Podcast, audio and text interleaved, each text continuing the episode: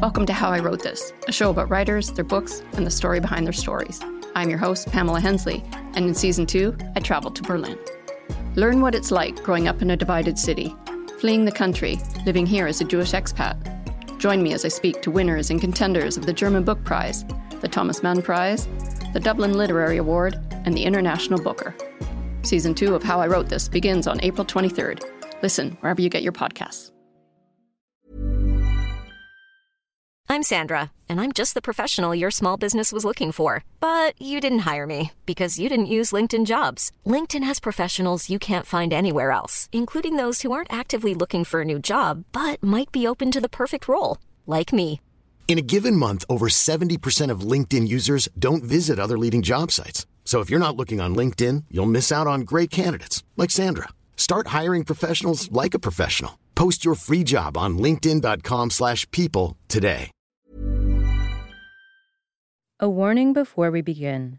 This series discusses residential schools, medical racism, segregated healthcare, and missing patients. Support is available to residential school survivors and intergenerational survivors through the National Indian Residential School Crisis Line.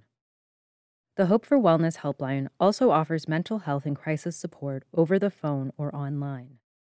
Contact information is available in the show notes.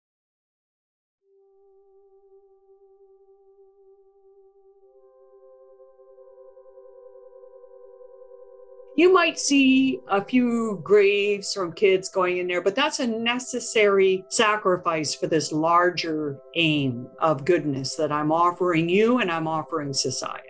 This is Cindy Blackstock. My name is Cindy Blackstock. I'm Gitxsan, and I am honored to be the executive director of the First Nations Child and Family Caring Society. And I'm also a professor at McGill University. Caring Society was actually created by First Nations uh, across Canada who were looking after children, the experts on the ground. We needed to challenge the systemic underfunding of public services for First Nations children. And what was kind of a not so hidden secret was that the Canadian government was really in charge of apartheid public services. They were giving First Nations people a lot less and then creating a, a public narrative as if they received more. Imagine today that the government decided that all of you were uncivilized. And therefore, you're not capable of looking after your houses. You're not capable of looking after your neighborhoods. Therefore, you need to benefit from my way of doing things. I'm actually going to apply a law so that if you resist me, I'm going to put you into jail the type of law I'm going to pass is going to touch on your spirituality. So, any of your ceremonies that are important in your family or customs in your family are going to be unlawful. And if you practice them, I'm going to throw you in jail. I'm going to move you from your house because I actually want that land for someone who's civilized. I'm going to put you on a bad patch of land. And then I'm going to say to you, you got to stay there. I'm going to actually restrict you from moving around. I'm kind. So if you need to leave, you can apply to me to leave, but you have to get my permission to leave. Uh, that's what reserves are. Then I'm going to say, well, you know, all the legitimate people in your community who make decisions, people maybe that you have elected or you appoint, they're actually not the people uh, who are best placed to make decisions for you. I am. So I'm going to structure your whole governance the way that you're governing yourselves. Your language that you've spoken up until today, that's a savage language. I am going to really make sure that you're learning my language now and that your kids are taught not only that your language is bad, but that everything that you taught them is uncivilized and savage and is to be rejected. And if you resist doing that, I'm actually going to take your kids away from you. And I'm going to put your kids into schools that is going to teach them the proper ways of doing things. You might see a few graves from kids going in there, but that's a necessary sacrifice for this larger aim of goodness that I'm offering you and I'm offering society. That basically is a way of understanding what the history of Canada is from the perspective of a First Nations Métis or Inuit person. In this episode, as we delve into the 1907 Bryce Report, we're going to hear more from Cindy Blackstock, as well as Teresa Edwards, Paul Hackett, Erin Millions, Kaila Johnston, and Anne Lindsay. This is the story of a national crime.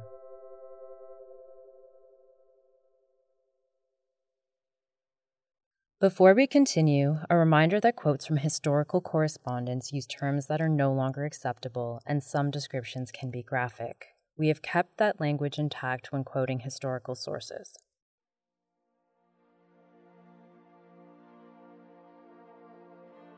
On June 19, 1907, Dr. Peter Henderson Bryce submitted the Report on the Indian Schools of Manitoba and the Northwest Territories to Frank Pedley, the Deputy Superintendent General of Indian Affairs. The report contained three sections the history of the schools, the condition of the schools, and the health of the pupils. The findings were a result of in person visits across 35 schools and follow up surveys. The findings clearly documented the connections between the Indian residential school system, disease, and mortality. Bryce expressed that those responsible for the health of the students did not entirely understand the gravity of the situation and hid the prevalence of tuberculosis. He also flagged to the federal government that immediate action was necessary. So he was born in Mount Pleasant, Ontario. This is Cindy again. And he became a doctor when Canada was nine years old. In 1876, He had a real interest in public health. it was his passion. He believed public health reforms would improve society. He became the chief medical health officer of Ontario. He wrote the very first health code in Ontario. This wasn't just some backwards doctor. He was president of the American Public Health Association. His code, that was used as a model all over the United States and in Canada. He was a North American expert on public health. He wanted to become Canada's first public health officer. When an opening came up for this Indian department, he thought, well, this is a good stepping stone. Then maybe there's something I might be able to do on the infectious disease side for, for the Indians. So he accepts this post, and that launches him into history. Bryce was appointed as the medical inspector to the Department of the Interior and of Indian Affairs on January 22, 1904, by Order in Council, which is a type of legislation.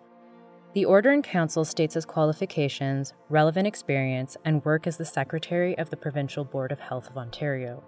During the first three years in the role, he wrote papers and lectures on immigration and the consequences of urbanization. In 1905, Bryce wrote to Prime Minister Wilfrid Laurier explaining the government could reduce tuberculosis death rates in First Nations by offering First Nations the same measures to prevent and treat tuberculosis that were available to the rest of Canada. In 1907, Bryce was instructed to conduct a special report by the Minister of Indian Affairs. They sent him out uh, to do a survey of the health of the kids in residential schools in Alberta, Manitoba, and Saskatchewan. Bryce spent three months visiting 35 schools in the prairies. He saw the poorly designed and constructed school buildings, the deplorable sanitary conditions, and many sick students.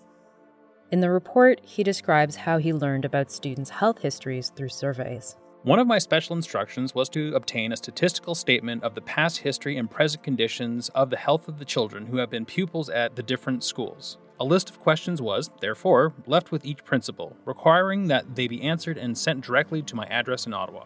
Out of 35 schools, only 15 responded. In 1883, Prime Minister Macdonald authorized the creation of the residential school system based on recommendations from the 1879 Davin Report. The report proposed industrial schools in Western Canada funded by the government and operated by the churches. Churches had long established mission schools that targeted Indigenous children for religious and cultural conversion. Turning mission schools into boarding schools would limit Indigenous parents' influence on their children and contribute to a policy of aggressive assimilation. If you look at it in a wheel of events that happen to attack all that is Indigenous and to kill the Indian in the child, you could see that one of the last acts that was done was to take down the heart of the family, and that is re- the removal of children from seven generations of our people. This is Teresa Edwards from the Legacy of Hope Foundation. When I hear people talk about assimilation, I always stop them dead in their tracks and say, This was never assimilation. These schools separated children and tried to destroy their connections to their families, communities, cultures, languages, and spiritualities. While we often hear the word assimilation in relation to the history of segregated education in Canada, it is a very gentle way to describe it. Here's Teresa again. Assimilation policies, you would have integration between Indigenous and non Indigenous. You wouldn't have had residential schools erected far from public oversight with purposeful intent that most Canadians wouldn't know about it. You wouldn't have had these propaganda posters developed by the government so that if anyone did question when things were made public, such as they were by Dr. Peter Henderson Bryce and others that followed, they fell on deaf ears because there was a constant um, propaganda being dispelled by the government to say it's for the betterment of society, creating fear that uh, your children will be at risk and these children are dangerous. They even created posters where they dressed up Indigenous children with muskets and knives. But when we look back, we could see from historians and from our Indigenous elders that the photos were completely doctored. You have a girl's hair ties on a young boy, or beads that would have been worn by a young a girl were put on a boy. They just put a mishmash of things on to create these posters to say, look at these wild savages that need to give up their entire identity and become Canadians. For me, it could never be the intent to make them assimilate into society. If you were to treat any nation in the way that our nations were treated, it can only lead to disaster these schools were intended to be segregated and strip away children's identities. They were far away from children's homes and watchful parents, and children were brought to the schools from many nations across far distances. The schools contributed to Canada's Indian policies, including trying to undermine Indigenous rights, terminate the treaties, and eventually destroy Indigenous peoples altogether. Indian policies were genocidal, Parents resisted the early days of the residential school system by refusing to enroll their children or not bringing them back after the summer break or if they ran away from school. They asked the government to build day schools so their children could come home. They requested improved education, food, and clothing. The school administration saw parents as negative influences in their children's education and disregarded their concerns and criticism. The 1907 Bryce Report shed light on several disturbing and lethal aspects of the schools. One can associate the residential school system with tuberculosis and tuberculosis with the residential school system. This is Paul Hackett. I'm a, uh, an associate professor in the Department of Geography and Planning at the University of Saskatchewan. I'm working in the area of uh, the history of tuberculosis. I'm particularly interested in Western Canada and, and, the residential school system and its contribution to tuberculosis. And I think from an understanding of the mortality that we're now starting to comprehend as a society in Canada, you can't separate tuberculosis from the residential school system in terms of the of, of, the prevalence of the disease, it was probably near universal. We learned from Peter Bryce's earlier report that a majority of the kids were dying of tuberculosis within a few years of leaving the school. We're looking at overcrowding. In some cases, 100 kids packed into a school where there should have been half that. Situations where kids' beds were head to toe packed into a room. Overcrowding tends to increase the likelihood that uh, transmission will occur. In the last episode, we talked about how children were not fed enough food and how food was not nutritious.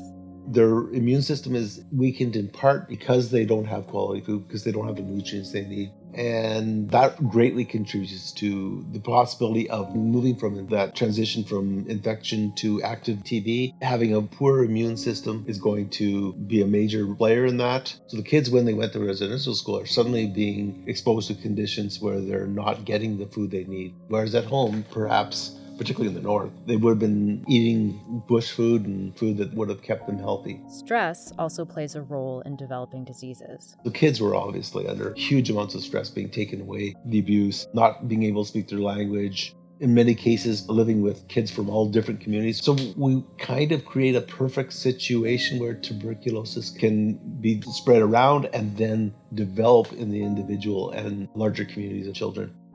There's a great quote by Dr. William Osler, a famous Canadian tuberculosis physician. It's really the foundation for understanding what happened with Indigenous people in Canada and tuberculosis. So the quote is Tuberculosis is a social disease with a medical aspect. It is, in other words, caused by social conditions. It has the characteristics that we associate with a disease, but it's pretty much associated with inequities, deprivation, and colonialism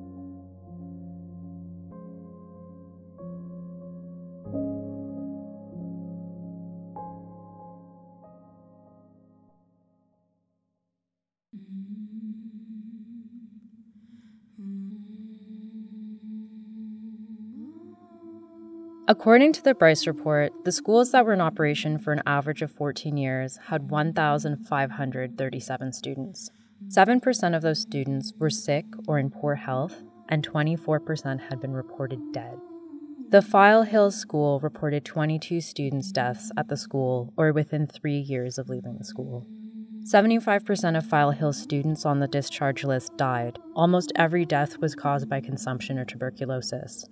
Consumption is what tuberculosis of the lungs used to be called. Tuberculosis was almost always the cause of death at the other schools as well. Bryce also notes that at the time the students were enrolled in the schools, they had been healthy. With but two or three exceptions, no serious attempt at ventilation of dormitories or schoolrooms had hitherto been made. That the air space of both is, in absence of regular and sufficient ventilation, extremely inadequate. That for at least seven months in the long winter of the West, double sashes are on the windows in order to save fuel and to maintain warmth and that for some 10 continuous hours, children are confined to dormitories, the air of which, if pure to start with, has within 15 minutes become polluted.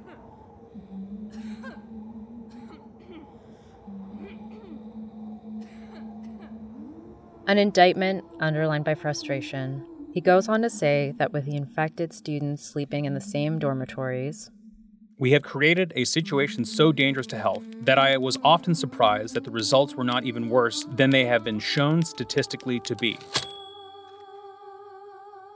He recommended addressing the problems with the buildings, having each school appoint a nurse to be trained to treat tuberculosis, increasing students' physical activity, and improving the food served to students.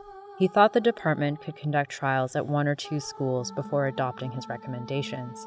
While Indian agents supported Bryce's findings, church officials were defensive at his suggestion of removing the churches from delivering his recommendations. The government was not interested in adopting his recommendations, and new students were enrolled every year. Here's Cindy again on the government's reaction to Bryce's findings. He's confident that based on the science and based on what he understands good government to be, that they are going to take action to implement these reforms and he gets stonewalled by a guy named Duncan Campbell Scott. Now, Duncan Campbell Scott is known to many of us. If you're going to take a Canadian literature class, he'll be there as a Confederate poet. But his day job was Indian affairs. And he is refusing to do anything because this would get in the way of his solving the Indian problem for Canada. So Bryce is not satisfied. He realizes, okay, well, this, I'm going to just go above this guy's head. I'm going to write to Prime Minister Laurier Bryce presents his evidence and says, you know, you need to save these children's lives. You need to act. Force this Duncan Campbell Scott to do his job. And nothing happens. Almost nothing happened to improve health in residential schools. The Department of Indian Affairs did not publish the report, provided minimal money for building improvements, and created isolation wards for sick students. But journalists did draw attention to leaked details of the report. A common defense of the residential school system and the larger web of colonialism in Canada is that the decision makers and perpetrators were of their time. In the last episode, we heard that officials had racist and negative views of Indigenous peoples, but the press and public reactions to the Bryce report show that not everyone thought like that. Many opposed health conditions in residential schools. On November 15, 1907, the Evening Citizen from Ottawa ran a story on the report, and the headline read Schools Aid White Plague Startling Death Rolls Revealed Among Indians. Absolute inattention to bare necessities of health. Absolute inattention to bare necessities of health.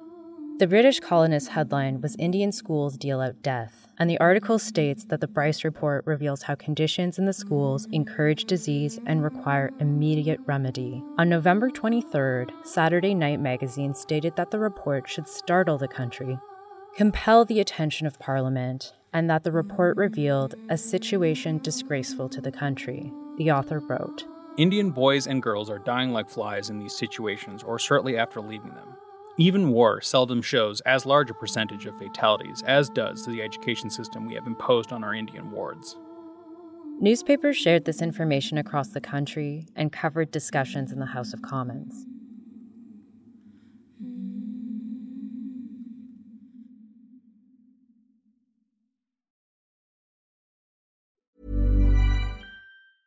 Hey, I'm Ryan Reynolds. Recently, I asked Mint Mobile's legal team if big wireless companies are allowed to raise prices due to inflation. They said yes. And then when I asked if raising prices technically violates those onerous two year contracts, they said, What the f are you talking about, you insane Hollywood ass? So to recap, we're cutting the price of Mint Unlimited from $30 a month to just $15 a month. Give it a try at mintmobile.com slash switch. $45 up front for three months plus taxes and fees. Promo for new customers for limited time. Unlimited more than 40 gigabytes per month. Slows. Full terms at mintmobile.com. How would you like to look five years younger? In a clinical study, people that had volume added with Juvederm Voluma XC in the cheeks perceived themselves as looking five years younger at six months after treatment. Look younger, feel like you. Add volume for lift and contour in the cheeks with Juvederm Voluma XC. Reverse signs of aging by adding volume to smooth laugh lines with Juvederm Vollure XC. For important safety information and to find a licensed specialist, visit juvederm.com. That's J U V E D E R M.com. Not for people with severe allergic reactions, allergies to lidocaine, or the proteins used in Juvederm. Common side effects include injection site redness, swelling, pain, tenderness, firmness, lumps, bumps, bruising, discoloration, or itching. There's a risk of unintentional injection into a blood vessel, which can cause vision abnormalities, blindness, stroke, temporary scabs, or scarring. Talk to a licensed specialist to find out if it's right for you. After nine months of government inaction, Bryce sent follow up correspondence to Duncan Campbell Scott and Scott's superiors, expressing his displeasure at the lack of action on the report and recommendations. He felt Scott was relying on Canadian indifference. Scott replied, The department is doing as well as can be expected for the Indians, and to anything further would entail a very heavy expenditure, which at present I am not able to recommend. Scott even refused to have tuberculosis in First Nations as a subject at the National Tuberculosis Association's meeting in 1910. The 1907 Bryce Report documented evidence of widespread neglect that was swept under the rug even though it had generated public outrage. Bryce's work identified, documented, and publicized the ongoing issues with tuberculosis in the schools in a way that drew on the authority of science and scientific method at a time when science had a lot of sway with people in authority. This is Ann Lindsay. I'm a settler historian as well, doing a postdoctoral fellowship at the University of Winnipeg, where I'm working with Dr. Mary Jane McCallum. He positioned tuberculosis in the schools as a result of problems such as poor ventilation and other standards of care rather than as a sort of racial susceptibility. Erin Millions works with Anne. I'm a settler historian and the research director for the Manitoba Indigenous Tuberculosis History Project at the University of Winnipeg. Erin is careful to remind us that the 1907 report was not unique in its concerns about residential schools, but it stood apart for another reason. So there's always been opponents to the residential school system, and particularly to the conditions in the schools from the time the schools were established in Western Canada in the 1880s through to the end of the residential school system. Now, this included, of course, the parents of students in the schools, but also many, many government officials, including Indian agents, missionaries, police, and school principals. All of these people were consistently reporting to their own employers that the conditions in residential schools were subpar. At first, his report, 1907, was fully ignored by the government, just like all of the other recommendations that had been previously made. It was just another report on a pile of ignored reports about conditions in the residential schools. It got the attention of the public, and that's what really made Bryce's report different. He also gives very clear and specific numbers about infection and death rates in the schools that he surveyed, and those statistics are based on several schools, not just one school.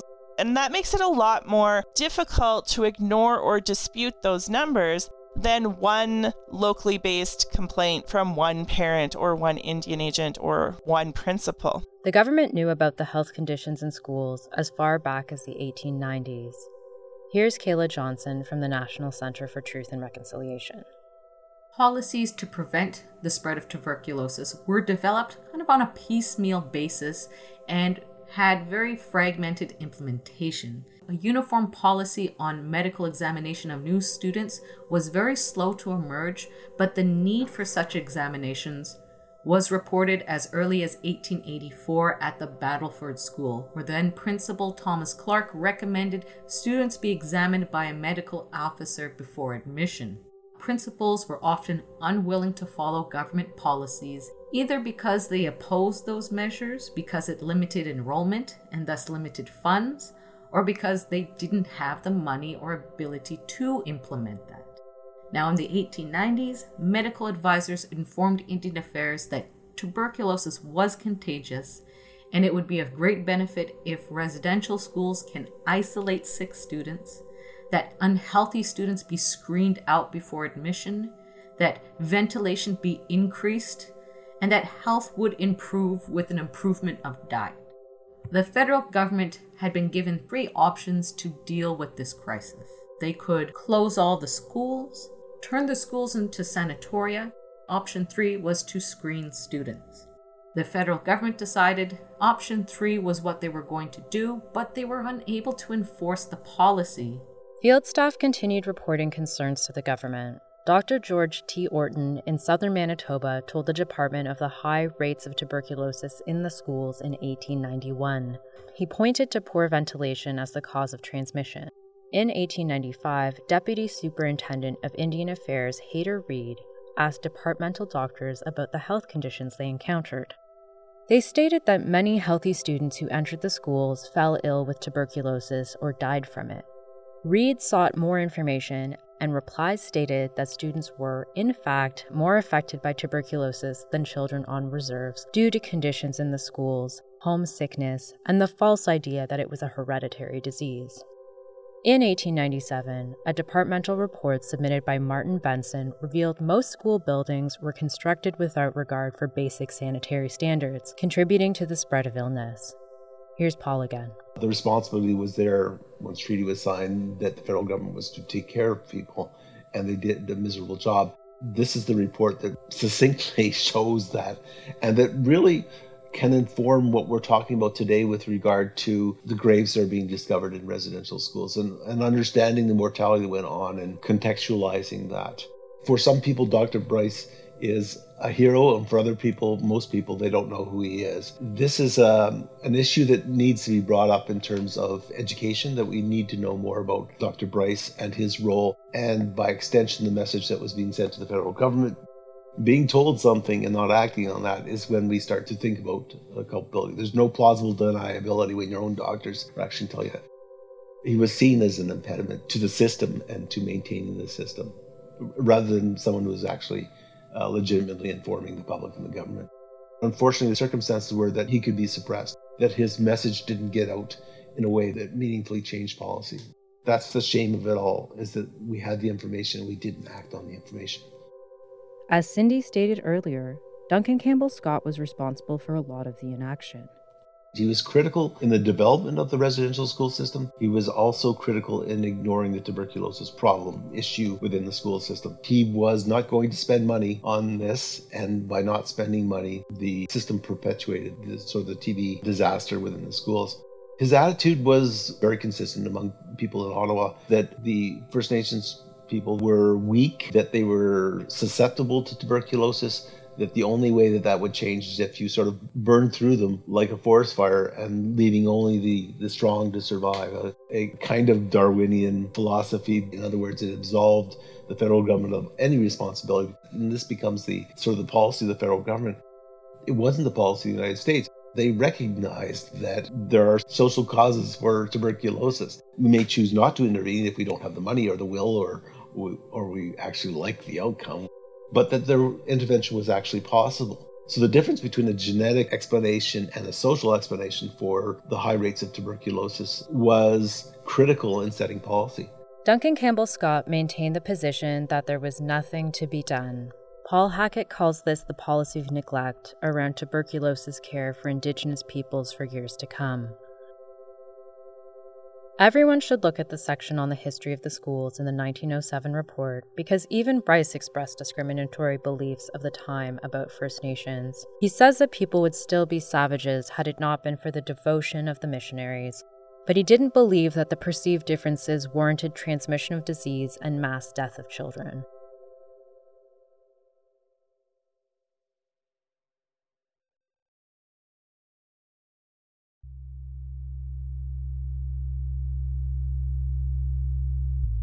What did people reading the paper have to say? Well, one of those people was a lawyer and later a judge, Samuel Hume Blake, in 1908. He said that Canada fails to obviate the preventable causes of death. It brings itself into unpleasant nearness with manslaughter.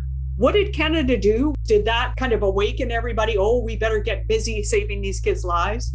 No, they retaliated against Dr. Bryce. They cut all of his research funding, they blocked him from presenting his findings to the public, and they tried to go after his reputation. And they would stonewall him and make sure he was never Canada's public health officer, that far lesser qualified people were promoted in the system. All of this is against his conscience. He is a man of medicine. His memory of him being a failure in terms of not being able to, to do the Hippocratic Oath, which is something he swore to do as a doctor, that kind of was a looming cloud in the family history. The government and the public knew about the report. Did they not care? Saturday Night Magazine considered this dilemma in 1907. Many will scan the title on the cover, some will open it, a few will read it, and so the thing will drift along another year. Unless public opinion takes the question up and forces it to the front, then Parliament will show a quick interest. Pigeonholes will give up their dusty contents, medical officers will have a wealth of suggestions, and the scandalous procession of Indian children to school and onto the cemetery may possibly be stopped. We need to be careful when we talk about government failure to enact policy change. As Cindy Blackstock reminds us, the government made a conscious choice not to implement Bryce's recommendations. They didn't fail because they didn't try. Here's Cindy again. And what has happened in Canadian history is what I call right washing, which is to take those people who were standing up against these egregious behaviors, who could see these contradictions, who could see uh, First Nations, Metis, and Inuit peoples as people, and we're saying, no, this is wrong. We erased all those people from history. And the reason we erase it is that allows us to be able to say of John A. Macdonald, well, you know, he may have had a few flaws, but people were different back then. It allows us to say, well, we're good people today. The reason that residential schools happened is that, you know, people didn't know any better back then.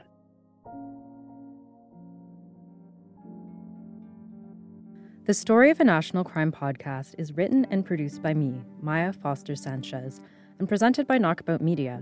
It is co produced by Ryan Barnett with additional voices by Gabriel Maracle.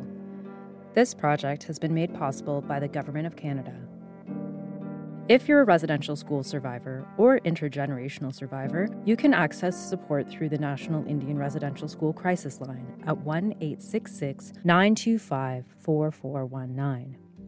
Mental health and crisis support is also available through Hope for Wellness at 1 855 242 3310. Our series advisors are Teresa Edwards, Kaila Johnston, and Erin Millions.